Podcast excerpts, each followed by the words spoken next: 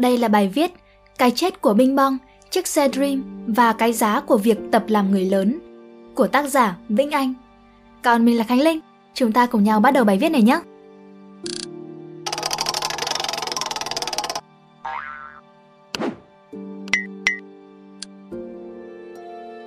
Trong Inside Out, có cảnh Bing Bong dần biến mất giữa làn khói tạm biệt Joy khi cô thoát khỏi vực thẳm của ký ức lãng quên để lên mặt đất, trở về trung tâm điều khiển. Tôi rơm rớm ngay lần xem đầu tiên.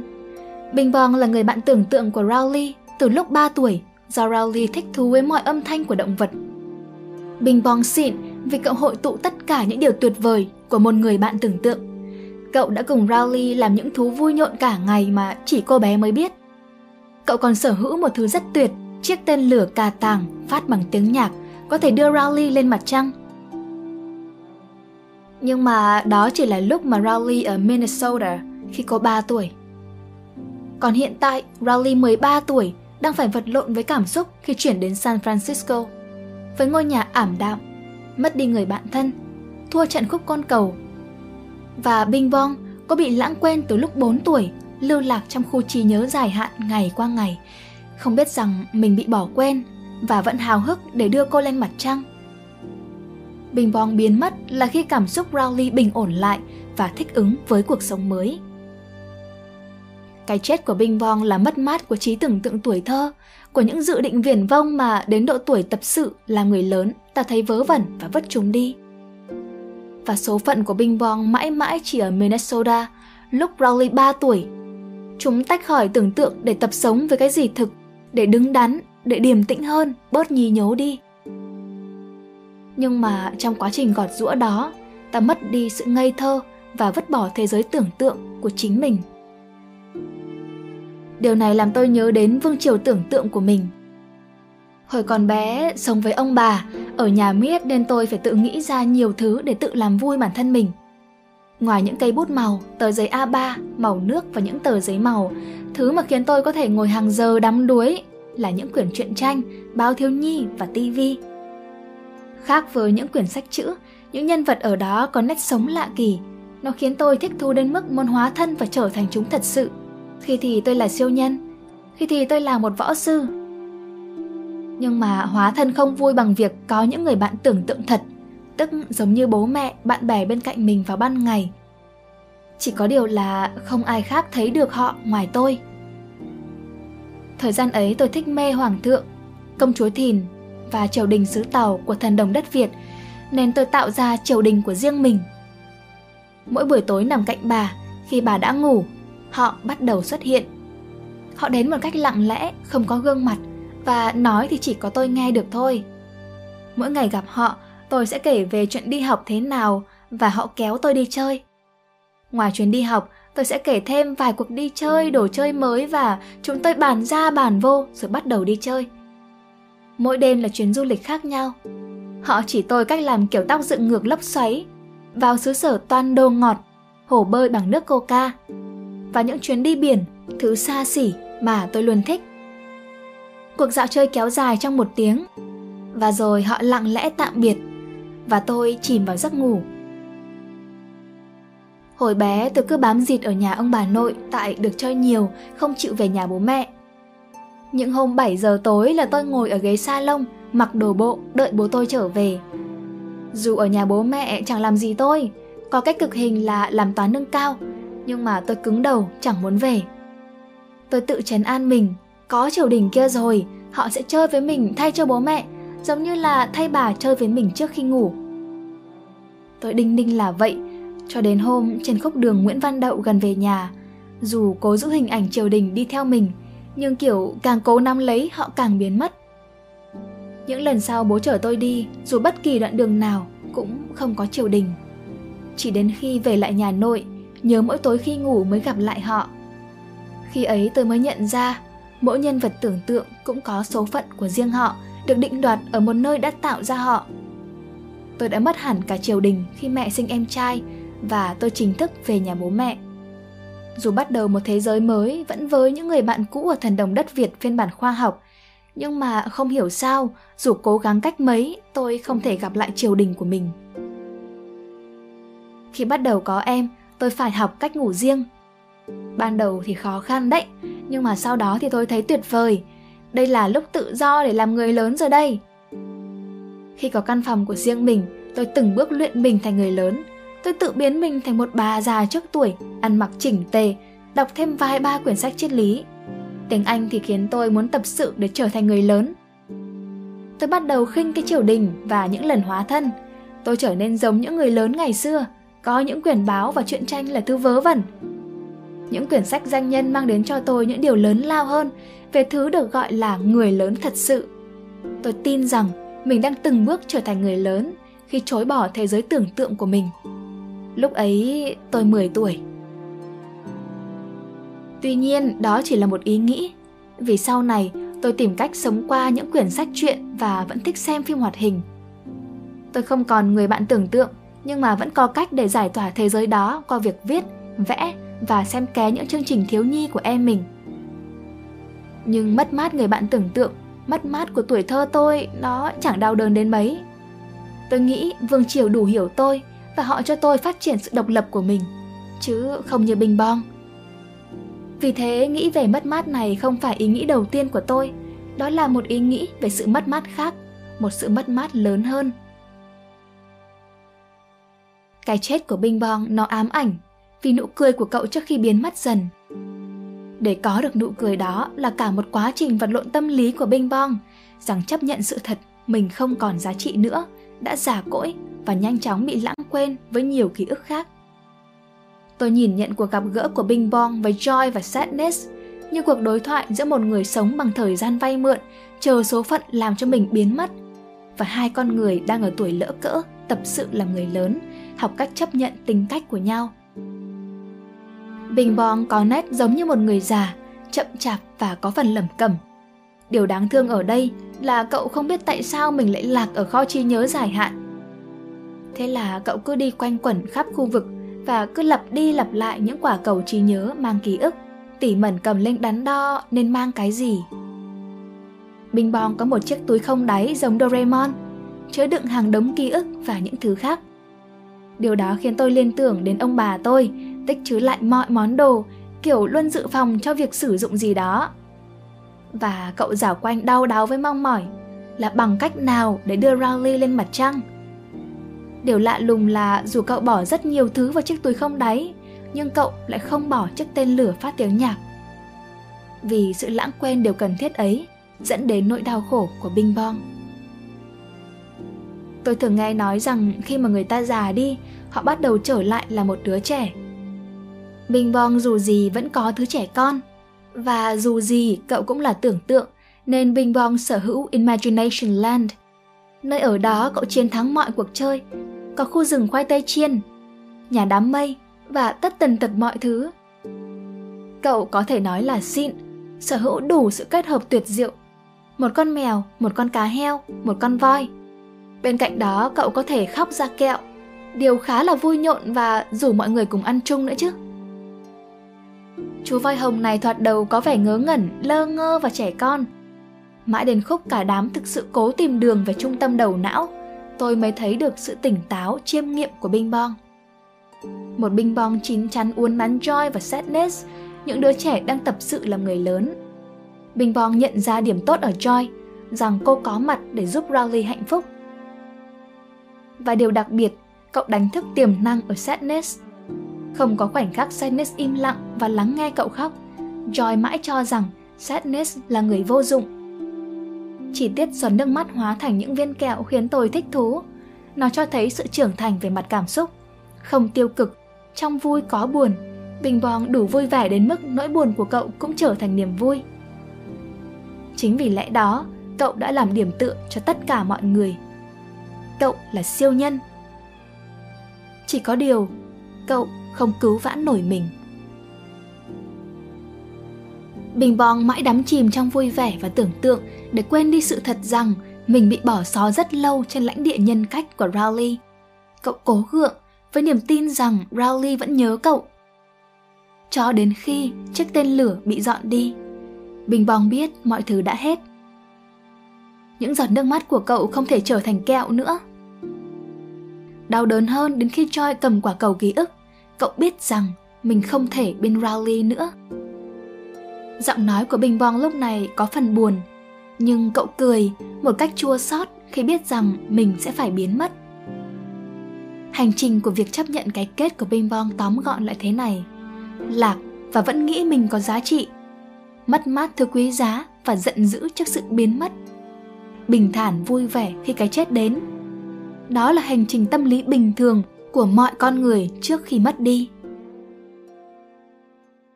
Bình Bong phản ánh những thứ mà tôi nhìn thấy ở ông nội tôi.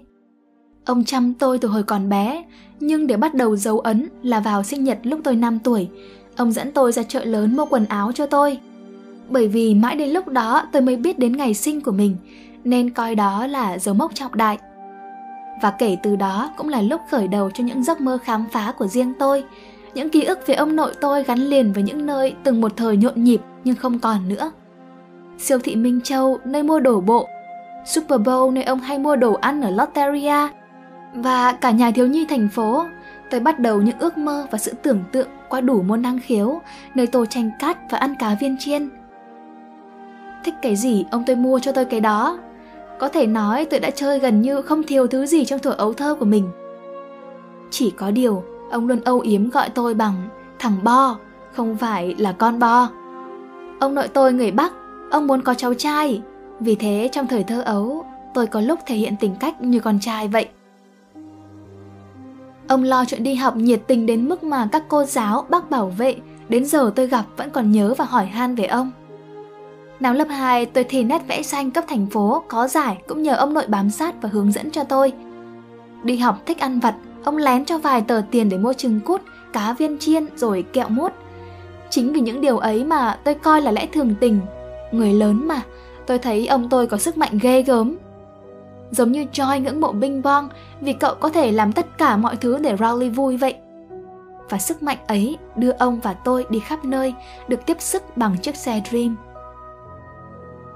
Tôi không hiểu vì sao ông lại chú tâm đến thế giới trẻ thơ của tôi đến vậy. Có khi nhiều lúc tôi thấy ông có nét ngớ ngẩn một cách buồn cười, nhất là khi tự cười một mình, chọc tôi khiến tôi tức điên lên. Cảm giác mà ông theo tôi mọi chuyến tham quan khiến tôi khó chịu và bị ràng buộc. Tôi không thích, tôi cảm thấy mình như là đứa con nít. Khi bắt đầu có em, tôi ngỏ ý là không muốn ông đi cùng mình nữa. Tôi không muốn thấy chiếc Dream lùn chạy song song với chiếc xe đưa tôi đi tham quan. Năm tôi học lớp 5, bệnh của ông trở nặng. Nó thể hiện qua những lần cọc cằn của ông. Mỗi năm ông lại càng nóng tính một cách thất thường. Năm lớp 3 là lúc đưa tôi đi mua đồ. Năm lớp 4, chuyện trên đường của tôi với cô bảo mẫu Hai lần ấy, người trong cuộc đều phát khóc. Trong nhà, ông bà tôi không hòa thuận với nhau. Những lúc ông tôi nổi nóng cũng có nói vài lời sơ suất. Nhưng cái lần chở tôi đi học định mệnh ấy, chưa bao giờ tôi thấy ông nổi cáo kinh khủng như vậy. Tôi chẳng nhớ là mình đã xích mích với ông điều gì. Chỉ nhớ rằng ngày hôm đó, ông tôi phóng xe như lao, về nhà đập một chiếc mũ bảo hiểm xuống nền nhà thô bạo và gào la tôi kinh khủng bằng những từ khó nghe. Ngày hôm sau, ông đưa tôi đi trên đường, cũng như vậy. Lúc ấy tôi chẳng biết gì nên tối đó tôi về chế nhạo là hội ông nội hung dữ. Vài ngày sau đó, ông tôi va quẹt trên đường, giày sát không hề nhẹ. Ông bắt đầu ngồi trong nhà, chiếc Dream lùn đã đưa tôi để khám phá cũng bị bán đi. Giấc mơ biến mất vì Dream đã không còn. Sau này bố tôi cứ hối tiếc vì không phát hiện được đó là biểu hiện đầu của sa sút trí tuệ. Cho đến khi tôi học vào năm ngoái mới biết nó kinh khủng một cách thầm lặng như thế nào. Có lần ngồi xem tivi với ông một hôm, tôi hỏi ông đọc được dòng chữ trên đó không? Ông lắc đầu. Sau này tôi mới hiểu cảm giác kinh khủng của việc đó. Trong xa suốt trí tuệ, con người lãng quên mà không biết rằng mình đã quên. Họ mất dần ý thức và cuối cùng không thể tự cứu mình được nữa người bệnh phải học cách chấp nhận cái chết theo cách mà chỉ họ mới hiểu được vật lộn vô cùng từ mất dần trí nhớ cho đến tức giận cọc cằn rồi im lặng mỉm cười chấp nhận cái chết sẽ đến lần cuối cùng tôi gặp ông ông chỉ còn da bọc xương không nói được nữa nằm liệt giường bà nói con bo nó sắp thi đại học rồi đấy ông Tôi cầm tay ông thì bất giác ông nhận ra tôi. Tuần sau đó, ông mất. Em tôi không thể có cái quần cái áo, được chiều chuộng những trò chơi vớ vẩn và khám phá những giấc mơ tuổi thơ của nó trên chiếc Dream lùn đó. Tiếc là vậy, dù bố tôi sở hữu chiếc xe nghe có vẻ siêu mơ mộng là Super Dream, bố không thể dành thời gian đưa em tôi đi như là ông đã từng. Mất chiếc Dream, tôi cứ nhớ cảnh ông tôi lén rời khỏi nhà bắt taxi mua chiếc xe tập đi thật đẹp cho em tôi. Dù em tôi đã biết đi, bị cả nhà la. Dream không còn, ông cũng lén bắt taxi để thăm tôi lúc tôi đang có tiết ở trường. Cô chủ nhiệm cũ thông báo mà tôi lại chạy vội chỉ để trách sao ông đến đây. Hôm ông mất sau 3 ngày, mọi việc xong xuôi, bố có kể cho tôi nghe về một nhân vật. Đó là ông Đôi Rong. Ông đã tưởng tượng ra nó để chơi với tôi. Tôi đã cố không khóc trong đám tang ngày hôm ấy. Nhưng nghe đến khúc này, tôi khóc. Đến bây giờ tôi mới nghiệm ra được rằng ông nội tôi có rất nhiều giấc mơ của riêng mình. Cũng bằng cách nào đó, sống trong trí tưởng tượng để vui vẻ. Có thể ông tưởng tượng tôi là con trai để vui và tưởng tượng ông đôi rong để tôi vui. Tôi chưa bao giờ hỏi ông nhiều về thời thơ ấu, vì ông cũng không nhớ rõ. Nhưng tôi nghĩ ông tạo điều kiện để tôi chơi, chỉ là muốn tôi phiêu lưu, đưa tôi đến những nơi ước mơ nào đó cao hơn, rồi giống như Bing Bong đưa rally lên mặt trăng vậy. Và cũng tìm về thời thơ ấu thất lạc của mình. Ước mơ của ông tôi giống một điểm với Bing Bong. Chúng đều đạt được khi người mong mỏi giấc mơ không còn nữa. Năm ông tôi mất cũng là lúc Dream đã thay đổi và không còn sức hút ở thị trường nữa. Và giờ thì chẳng có chiếc tên lửa nào lên mặt trăng, lại như chiếc xe cút kít và chạy bằng tiếng hát. Cũng như bây giờ ra cửa hàng Honda thì toàn là Airblade, Lead rồi SH, chứ Dream thì còn đâu. Ai còn bán thế hệ giấc mơ và siêu mơ mộng nữa. Dạo gần đây tôi hay nói chuyện với mẹ về khoảng thời gian tôi đi học ở nhà thiếu nhi thành phố. Đó là bệ phóng để tôi luôn có niềm vui riêng cho bản thân và vẽ ước mơ liên tục trên giấy lẫn trong đầu và định hình cho cuộc sống của tôi luôn luôn màu sắc. Tôi quả thật là đứa trẻ may mắn. Tôi đùa với mẹ rằng thời gian đó con học mấy môn năng khiếu, giờ mới biết bố mẹ cũng học, nhưng mà học kiếm tiền, học tiếp để thành người lớn. Chỉ có ông nội là cùng tôi học để trở thành trẻ con. Dù nhiều lúc tôi hay nhí nhảnh khiến bố mẹ lâu lâu hơi mệt, cũng như ngây thơ, nhưng mà mẹ tôi thì luôn bảo rằng tôi hãy làm những gì tôi thích. Mẹ không muốn tôi phải như mẹ, lao vào học làm người lớn sớm quá, mải lo cơm áo gạo tiền mà mất đi niềm vui của mình. Mẹ luôn thích gương mặt tôi dạng người và hay cười. Tôi thì ngược lại, tôi bảo nhiều khi cuộc sống không là mơ, nhiều lúc làm những thứ mình không thích có khi trải nghiệm nhiều thứ lắm. Lao vào yêu thích rồi lại thất vọng, không thỏa mãn cho sự bền lâu cũng như không. Mẹ chỉ nói miễn còn hạnh phúc là được trí tưởng tượng, giấc mơ là những thứ đẹp và quý giá. Tiếc là chúng lại được định đoạt số phận ở một nơi và thời điểm nào đó. Thêm guồng quay của việc làm người lớn lại khiến chúng ta mất hết chúng đi.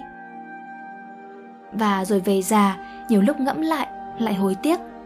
Thế là học cách trở lại làm trẻ con từ đầu, tưởng tượng càng nhiều để cố thực hiện những ước mơ vốn bị lạc mất thời niên thiếu cố tìm những người bạn tưởng tượng của mình trước khi những xa suốt của tuổi già biến mọi thứ tan thành mây khói. Những người bạn đó tan vào trong xương với ước mơ còn đang giang dở.